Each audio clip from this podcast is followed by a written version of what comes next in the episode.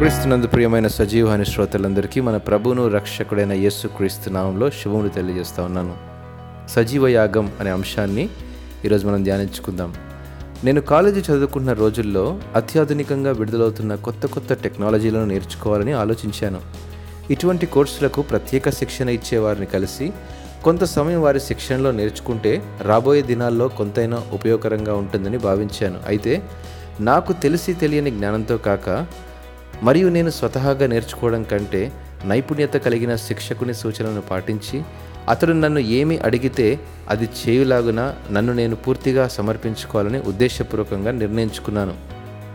రోజురోజుకి కొత్త సంగతులను నేర్చుకొని నాలో నేను ఆత్మవిశ్వాసాన్ని బలపరచుకోవడం మొదలుపెట్టాను. అంతేకాదు, నాలోని అభివృద్ధి ఎన్నుకున్న శిక్షకుని దృష్టిలో చాలినంత నమ్మకాన్ని పెంచుకోగలిగాను.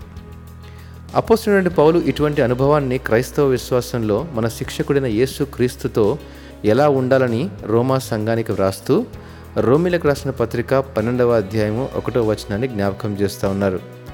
కాబట్టి సహోదరులారా, పరిశుద్ధమును దేవునికి అనుకూలమునైన సజీవ యాగముగా మీ శరీరములను ఆయనకు సమర్పించుకొనుడని దేవుని వాత్సల్యమును బట్టి మిమ్మల్ని బతిమాలుకొనుచున్నాను, ఇటు సేవ మీకు యుక్తమైనది అని వ్రాశారు.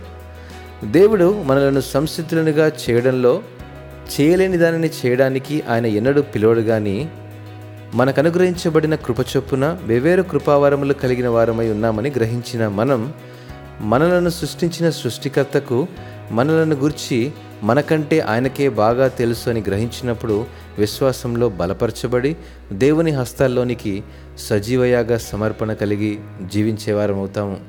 నేనంటాను, క్రీస్తుతో మనం దేవునికి సజీవయాగంగా సమర్పించుకోవాలి. అంటే నేను నిన్ను సంపూర్ణంగా నమ్ముతున్నాను, నీవు నన్ను ఏది చేయమని అడిగితే దానికి నేను సంసిద్ధుడను అని చెప్పగలిగినప్పుడు దేవుడు తనకు ఇష్టమైన స్వరూపంలోనికి మనల్ని మార్చుకోగలని గ్రహించాలి.